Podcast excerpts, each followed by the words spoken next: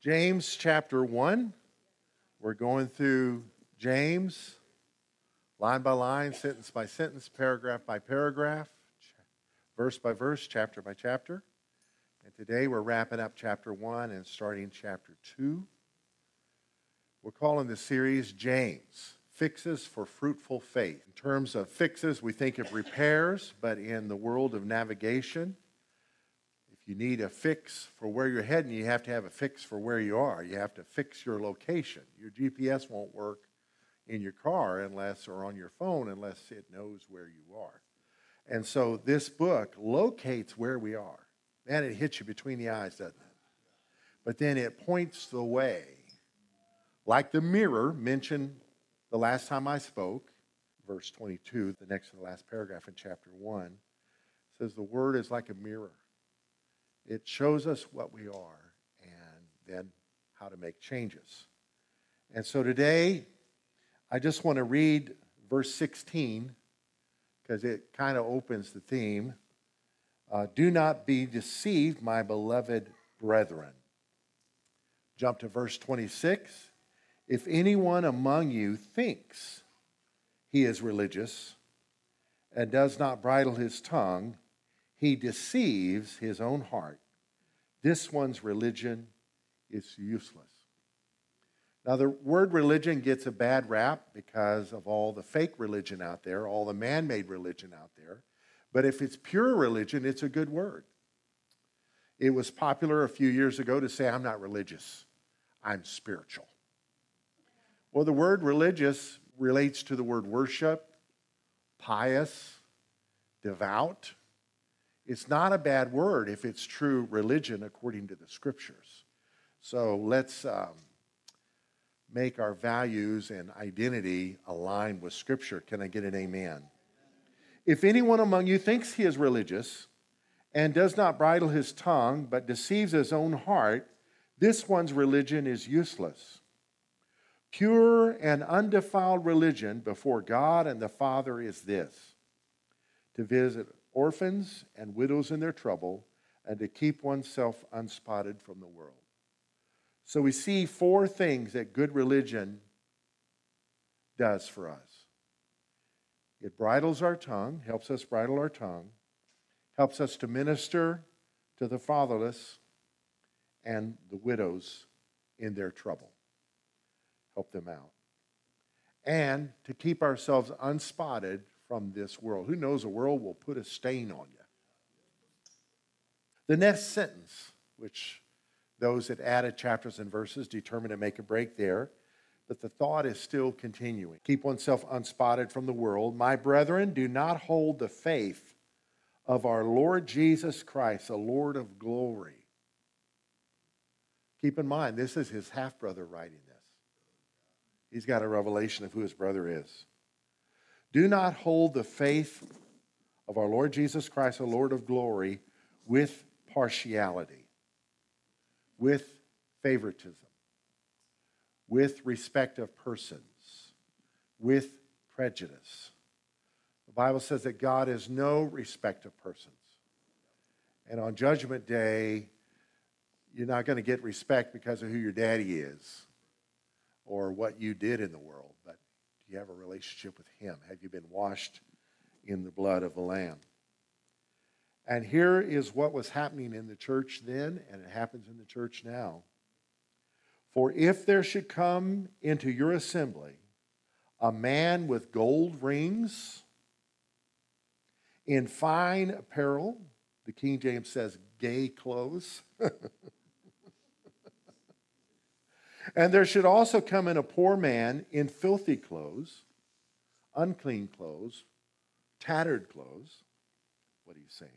And you pay attention to the one wearing the gay clothes, the fine clothes, and say to him, You sit here in a good place. And say to the poor man, You stand there. Now, the word he uses there for assembly, keep in mind he's writing to the 12 tribes of Israel. He's writing to them because they attend synagogue if there comes in your synagogue someone dressed up fancy, the jewelry and everything, and someone not so dressed, and you have the well dressed person sit in the good place in the synagogue, And the person that's embarrassing, you have them stand somewhere. You stand over there. Or sit here at my footstool. Here, I'll give up my footstool. You can sit here on the ottoman. Have you not shown partiality among yourselves and become judges with evil thoughts? Evil thoughts. Listen, my beloved brethren, has God not chosen the poor of this world to be rich in faith and heirs of the kingdom, which he promised to those who love? Let's pray. Lord, I pray that you'd speak to us from your word in such a way that we examine ourselves in the mirror of Scripture and that we make adjustments to our life by your grace where we'll never be the same again. In Jesus' name, amen. Today, I'd like to talk to you on practicing pure religion. Yeah, maybe you were going to say, I'm never going to use the word religion again, but I want to bring it back. I want to live a biblical life. Who wants to live a biblical life? So just because somebody did you wrong or did somebody wrong that has your last name, are you going to go get your name changed? no, you're going to live a life that redeems the value of that name in the people's lives.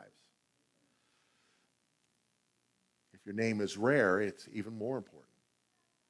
So, the word religion is not a bad word if it's pure religion.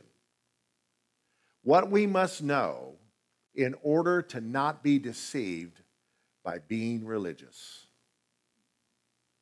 What we must know in order to not be deceived by being religious. Now, what gives religion a bad name is people put on spiritual acts. You can say you're not religious and you're spiritual and do the same thing. You still want to dodge the issue. It's called hypocrisy. Hypocrisy is the problem, not pure religion. Fake religion is a problem not pure religion. Belittling others is the problem. Being judgmental and harsh on other people, that's the problem.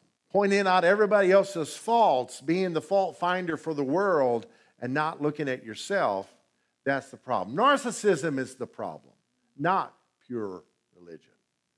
So, how to be devout, how to be pious, how to be spiritual, and not be deceived. When Yvette called her father because she was concerned for his soul, he said, I give my 5% twice a year. I never miss Easter or Christmas. What's the problem? I've got the religious base covered. He was religious, but it wasn't pure religion, it wasn't devoutly devoted to the Lord.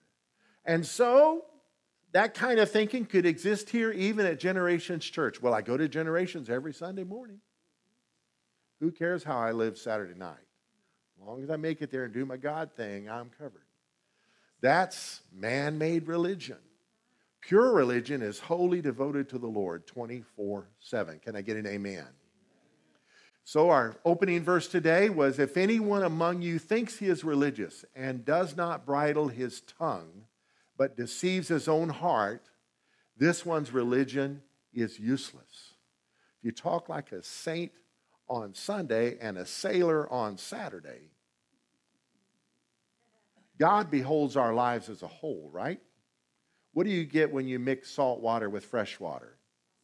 Salt water, brackish water at best, but water that's not pure. So our words of worship get mixed in with our words at work our words of worship get mixed in with our words of worship. And if the two are different, guess which one's getting contaminated?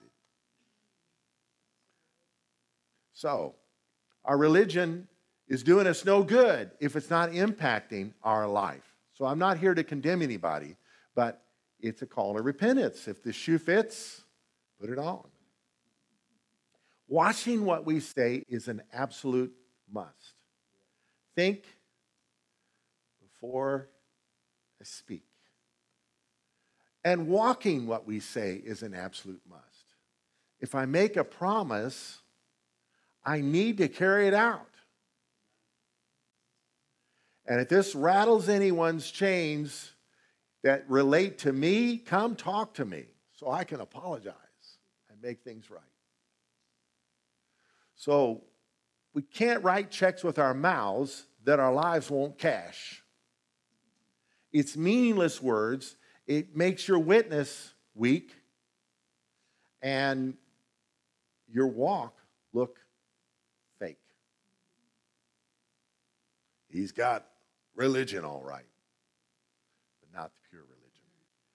David prayed in Psalm 141 Set a guard, O Lord, over my mouth. Keep watch over the door of my lips. The word tongue also means language. If anyone thinks he is religious and does not bridle his language, but deceives his own heart, this one's religion is useless. So, we had a member, doesn't attend here anymore, that got a bad witness when someone who knew him from his job came here and said, That guy, I didn't even know he even went to church. His mouth ruined his witness. That's not why he doesn't attend here anymore. What do I say in those cases? You have to talk to him. Verse 27 Pure and undefiled religion before God and the Father is this to visit widows and orphans in their trouble. We are called, if you read Proverbs, you'll see we are called to care for widows, orphans, and disaster victims.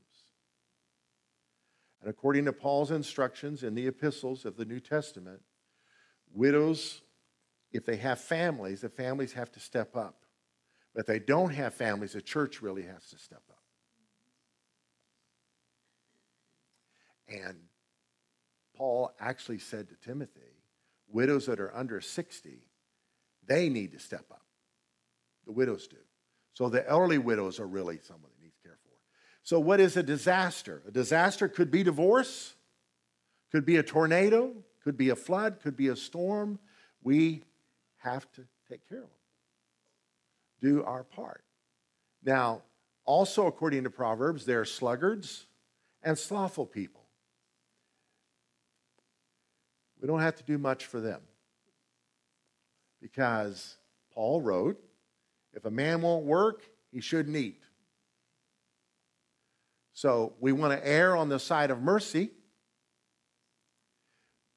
If we want to have pure and undefiled religion, we can't be legalistic in this. We got to be generous and err on the side of mercy, but be wise, lest lest the crooked take advantage of our resources that could go to a better person, a better issue, a more needy person.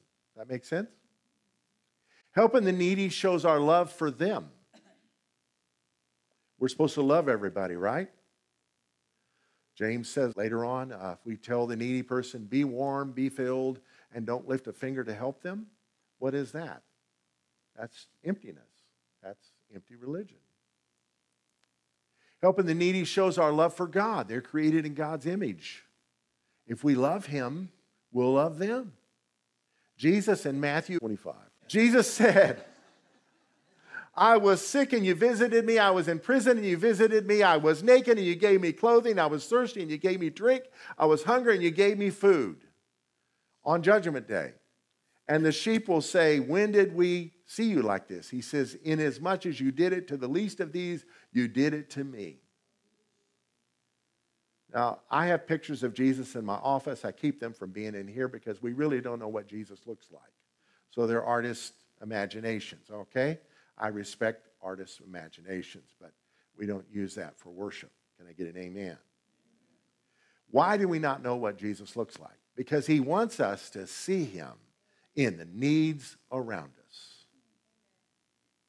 When I go visit someone in jail, sometimes I greet them, especially if they're covered with shame, I greet them with the words, Hello, Jesus. I'm visiting them. And we start off on that foot, the foot of mercy. So helping those in need show our love for God because he takes he takes how we treat them personal. You know, if someone mistreats your child, it hurts, right? If we neglect those he loves, we are his arm and feet, who's part of the body of Christ. If we do not serve in that role, it hurts the master. Helping the needy shows God's love for them. If we want the world to know God loves them, we got to be, go beyond just telling, but shelling, showing. This is part of what pure religion is. In Psalm 65, says that God is a father to the fatherless. A defender of widows is God in his holy dwelling. If we want to serve God, if we've ever said, I surrender all, if we ever said, Lord, use me, there are opportunities all around us every day to make a difference. Next verse, 27. Pure and undefiled religion before God is this to visit the widows and orphans and to keep oneself unspotted from the world. Who knows, the world will, will try to get you dirty. Severing, not savoring, there is a difference. Severing worldly influence pleases the Lord. I don't care what the latest and greatest thing is. If it is ungodly, I don't want it in my life. We do not need it in our life. Severing, not savoring, worldly influence keeps us purified.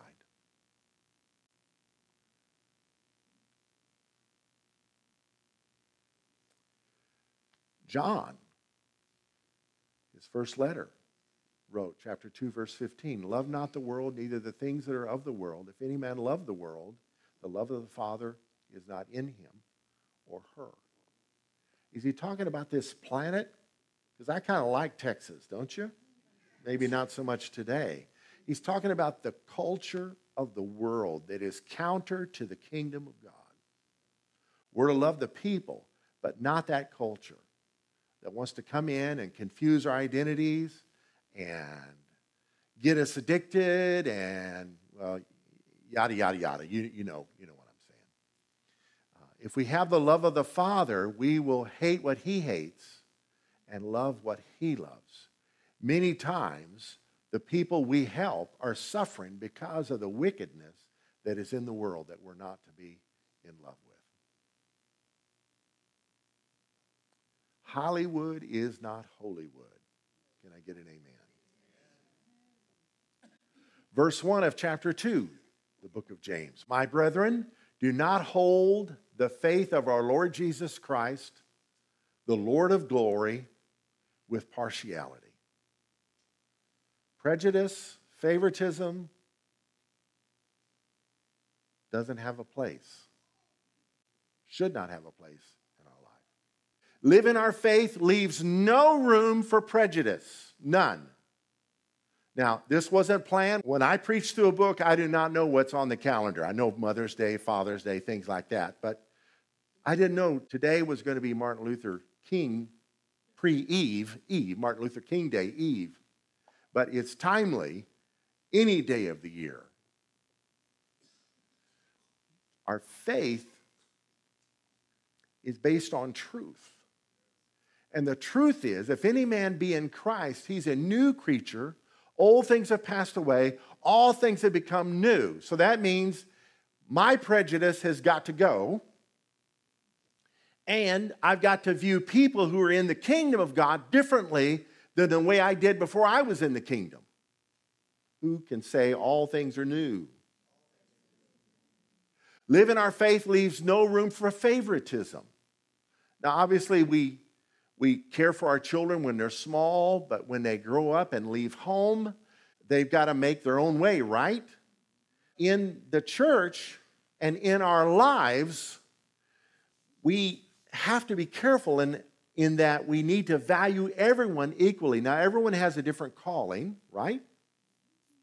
Everyone has a unique function and we don't cast our pearls before swine, so you don't let just anyone babysit your kids. But when it comes to helping hurting people, you help more than just the pretty people.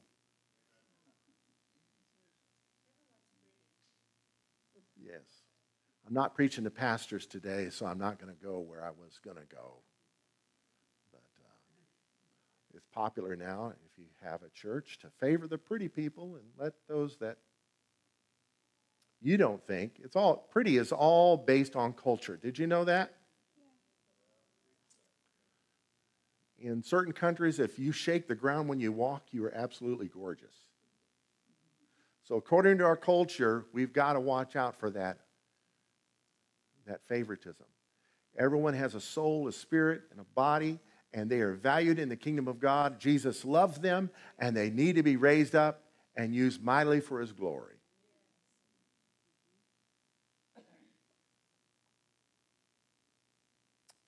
Think of some leaders in the body of Christ that you highly respect and look at them. They're, some of them are not very pretty.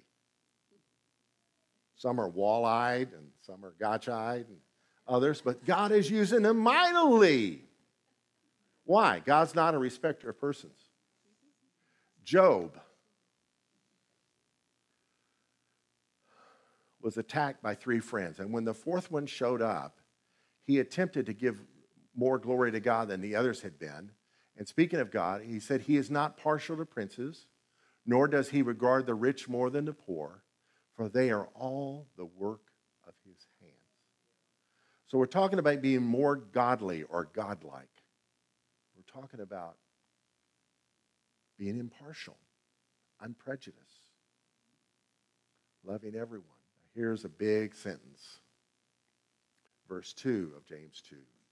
For if there should come in your assembly or synagogue, or today we could say church, a man with gold rings and fine apparel, and there should also come in a poor man in filthy clothes, and you pay attention to the one wearing the fine clothes and say to him, You sit here in a good place, and say to the poor man, You stand there, or you can sit here at my feet, sit at my footstool, rather than take my seat.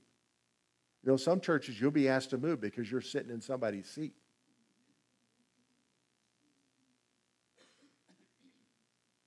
Have you not shown partiality among yourselves and become judges?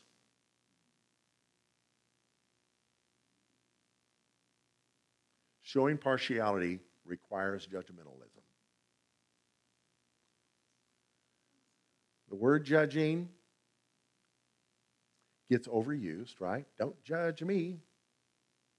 I had to help a mother and her single daughter one night with a flat tire. Basically, it resulted in getting that vehicle to a safe place and then driving them home. And when I drove into their subdivision, there sat the husband in his car at the entrance to the subdivision on his phone. So after I dropped them off, I came back by and got in his vehicle and said, Dude, what's going on? What are you talking about? I said, You're one of the hardest working men I know. Why wouldn't you help your family? He said, You're judging me. Trying to brush me off. I wasn't judging him, I was confronting him on something that was a concern to me. What was happening? Well, turns out later a divorce was in process. He had a girlfriend. Anyway, so not going there, but hiding behind you're judging me doesn't justify evil right?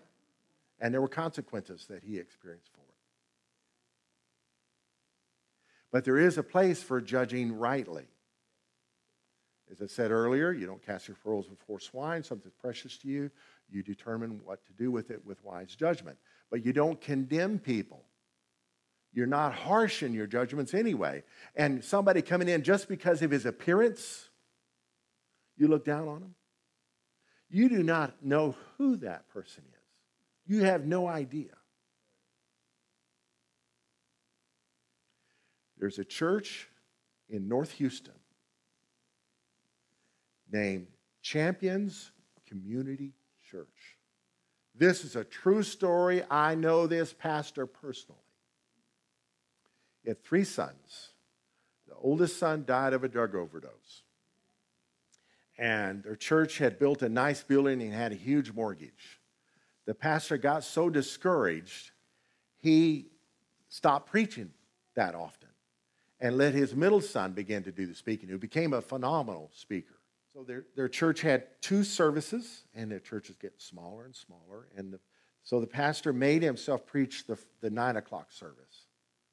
And then the son, the now oldest son, since the older son had passed, was doing the preaching in the second service. And one day, after one of the services where the father, the pastor wasn't present, a man in jeans and a t shirt came up to the pastor's wife, whom I have known since she was a teenager, and said, Where is Pastor so and so? I miss him. She said, Well, he just can't stop grieving over the passing of our son. It has really done a number on him. And this mortgage is so huge, we do not know how we're going to make it. He said, Can he be at the office tomorrow? he gave a time. She said, Yes, I'll make sure he's there. He came in with, I don't know if it was a check or checks, but he gave an offering. And they all cashed of $4,444,444.44. They paid off everything. It was, a, it was a steep mortgage. I don't remember how much it was. And then had money to spare. And the cloud lifted off of the pastor. So you don't know who people are. You could be disrespecting the greatest blessing in your life you've ever known. That person could be a resource to you.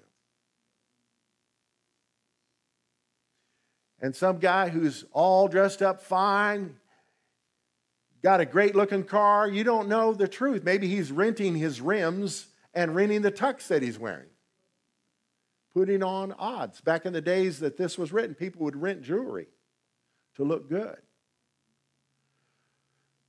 Remember the choosing of King David? Samuel just knew one of the older boys was it. The Lord revealed to him, he looks at the heart, not at man looks at the outward appearance, but the Lord looks at the heart. And that sweaty kid came in from the sheep field was the one God wanted, not the one Samuel would have chosen.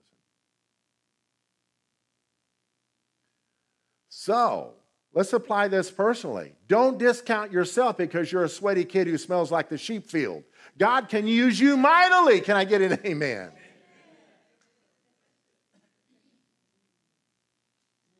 Jesus said in John 7 24, Do not judge according to appearance, but judge with righteous judgment. There's a place for judging, but it must be righteous, it must be godlike. When we judge, we judge the book by its cover. It's just true. If the cover sucks, the sales are down.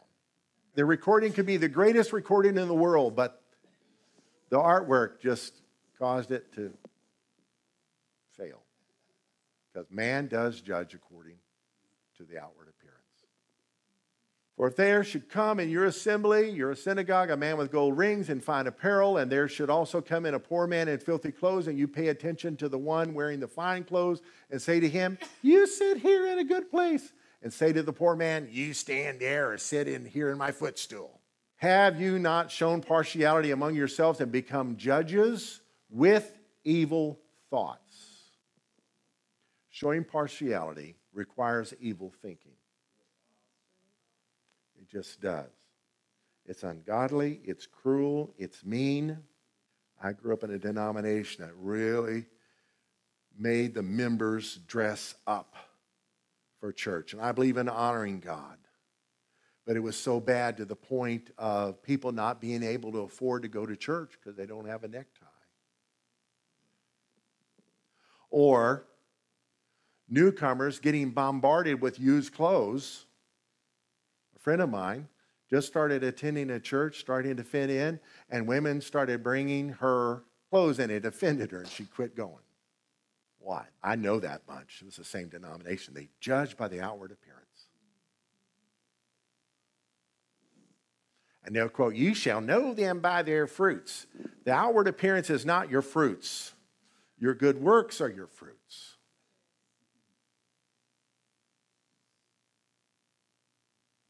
Behold, I know your thoughts. This is what Job said to his accusers. I know your thoughts and the devices which you wrongfully imagine against me. Those evil guys just accused him left and right of all kinds of things he was innocent of. We live in this kind of day and time. Let me just touch on politics a little bit. Politics is all about the outward appearance, the photo ops. How will I look with so and so? I won't look good with you, so I can't be around you. Why? Why do they operate that way? Because people will throw them into their basket of deplorables, guilt by association. I saw you speaking to him. You're one of those.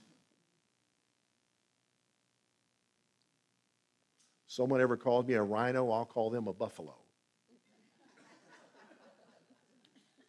Listen, my beloved brethren. Verse 5. Has God not chosen the poor of this world to be rich in faith and heirs of the kingdom which he promised to those who love him? Today we get to experience, because one of our units isn't running, what poor saints feel like in third world countries where it gets cold. But they are rich in faith. Rich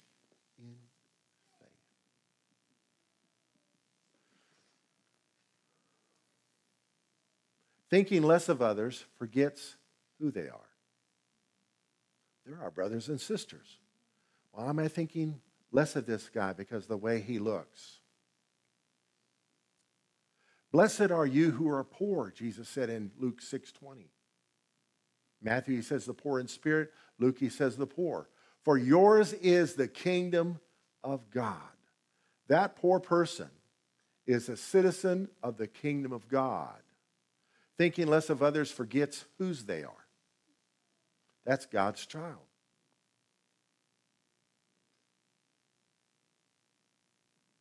Well, they're an unbeliever. Well, they may be an unbeliever, but you know what? They can become a believer if we love them. Treating unbelievers like this will never win them. Well, she's a witch doctor. Witch doctors need love too. Thinking less of others forgets who we are. We didn't always have it going on. Don't forget the hole out of which you were dug. Don't forget the miry clay I was trapped in. Paul wrote this. This is not a flattering verse, but it's right there in his first chapter to his first letter to the Corinthians, verse 26.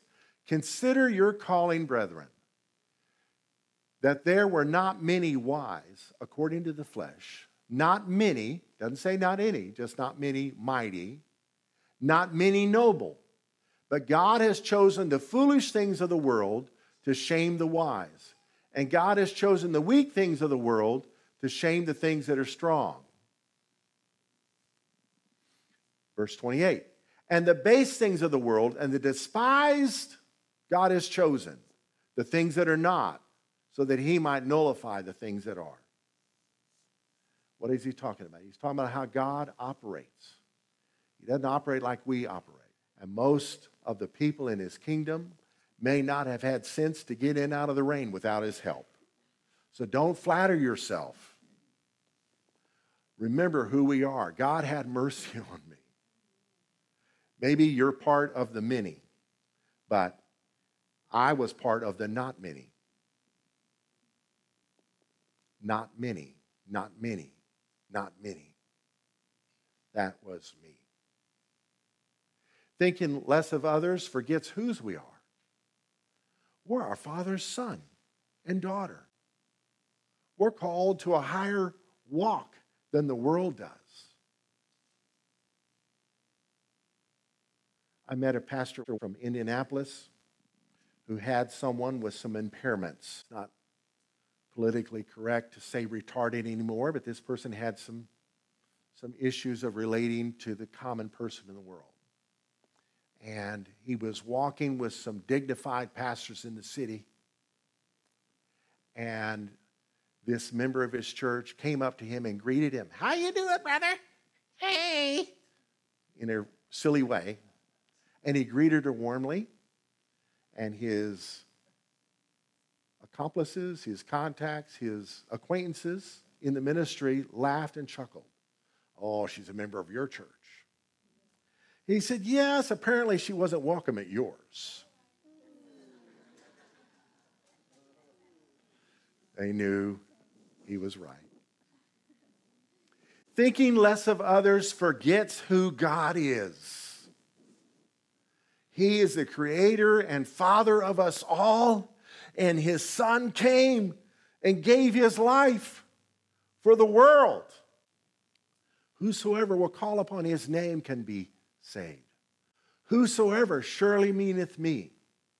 Whosoever surely meaneth thee. Remember that song? Whosoever surely meaneth me, surely meaneth me, oh, surely meaneth me. Whosoever surely meaneth me, whosoever meaneth me. Whosoever surely meaneth thee, surely meaneth thee. All right, I won't torture you anymore. In John's first letter, chapter 4, verse 20, he said, If anyone says, I love God, yet hates his brother, he's a liar. For anyone who does not love his brother, whom he has seen, cannot love God, whom he has not seen. And he has given us this command Whoever loves God must also love his brother. Thinking less of others forgets who God is. That person you're tempted to disdain despise, and distance yourself from is made in the image of God. If you're here and you're pretty and you know you're pretty, remember this you haven't always been pretty. If we have to go back into your mama's womb, you weren't pretty in there. And if you live to be a hundred, you will not be pretty. Apologies to all the centenarians in the house.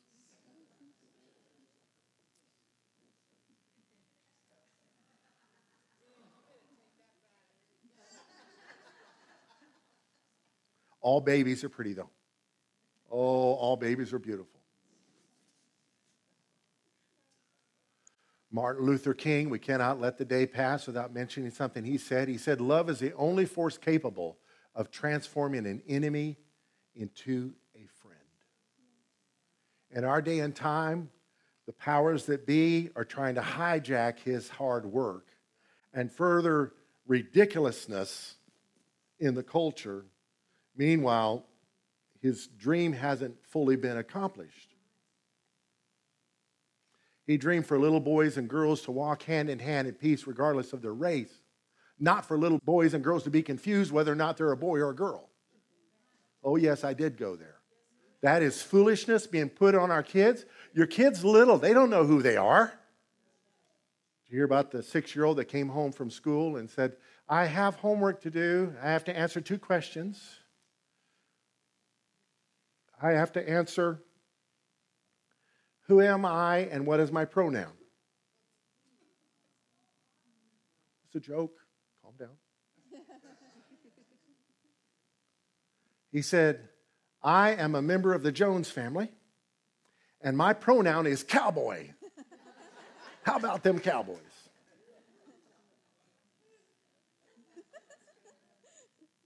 If there's any prejudice in your heart, Repent. I really do not think the problem in our world is racial as much as it is cultural. I was an innocent kid, dumb as a box of nails, 13 years old. I was weird. I did not fit in with this culture. I'd been four years in West Africa, grew up with African kids, learned to say my ABCs backwards from African kids. Uh, learned a lot of neat things from them that I still relate. But I could not relate to African American kids. I was overly familiar my first week of school in the eighth grade. I was running for my life from two big girls, eighth graders. And that's when I realized it's really not race, it's culture. And I am uh, insensitive to these girls' culture, and I have done something unacceptable culturally. So, did I develop prejudice? No, I just sought out to understand culture. I'd been in another culture, and now I wasn't fitting in with a white culture either. I ran for my life from some white kids too. Lord, give me that old time religion that makes me love everybody. Makes me love everybody. Makes me love everybody. It's good enough for me. Give me that old time religion. Let's sing it. Give me that old time religion. Give me that old time religion. It's good enough for me. It was good for mom and daddy. It was good for mom and daddy. It was good for mom and daddy. It's good enough for me. All right, I won't, you could go on for hundreds of verses, right? But let's just do this one. It makes me love everybody, makes me love everybody, makes me love everybody. It's good enough for me.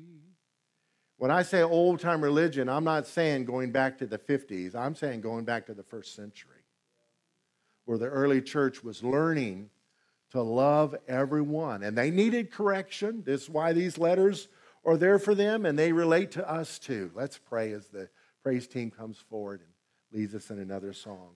Lord, we thank you for your word. Help us to purify our religion. Whether we say we're religious or not, we are. Everybody is. Help us, Lord, to walk in alignment with your word for our lives and not to deceive ourselves by our religion. In Jesus' name, everybody said,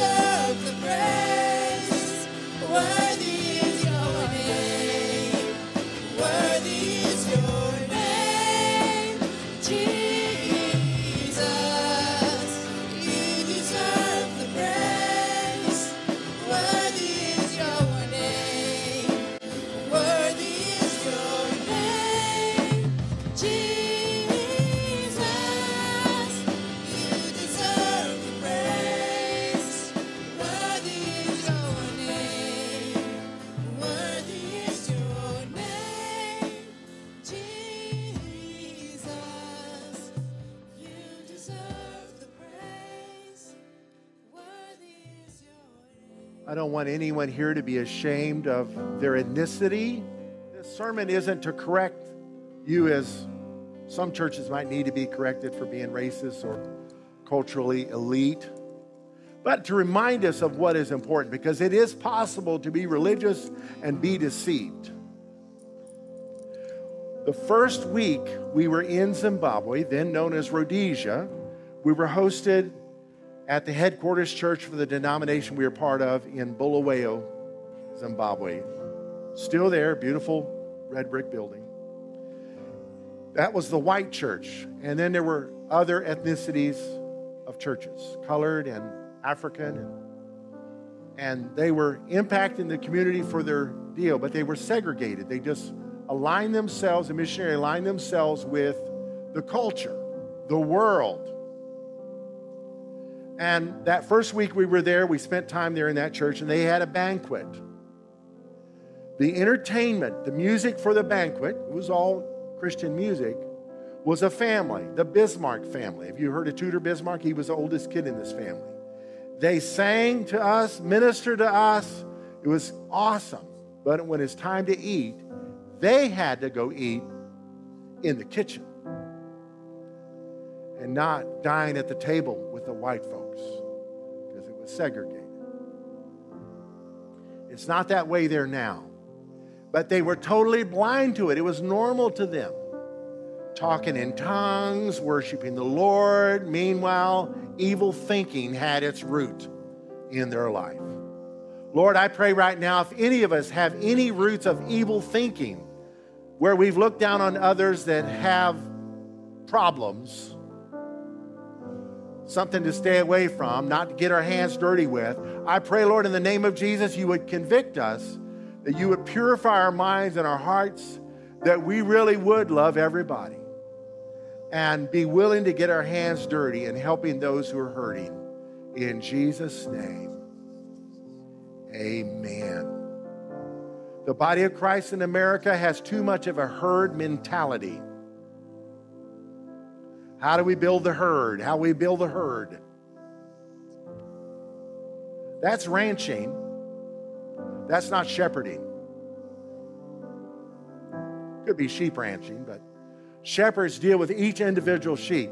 And so we are a church of sheep who are becoming shepherds because as individuals, there's individuals we need to reach out to and serve and help, and they may not look that pleasing.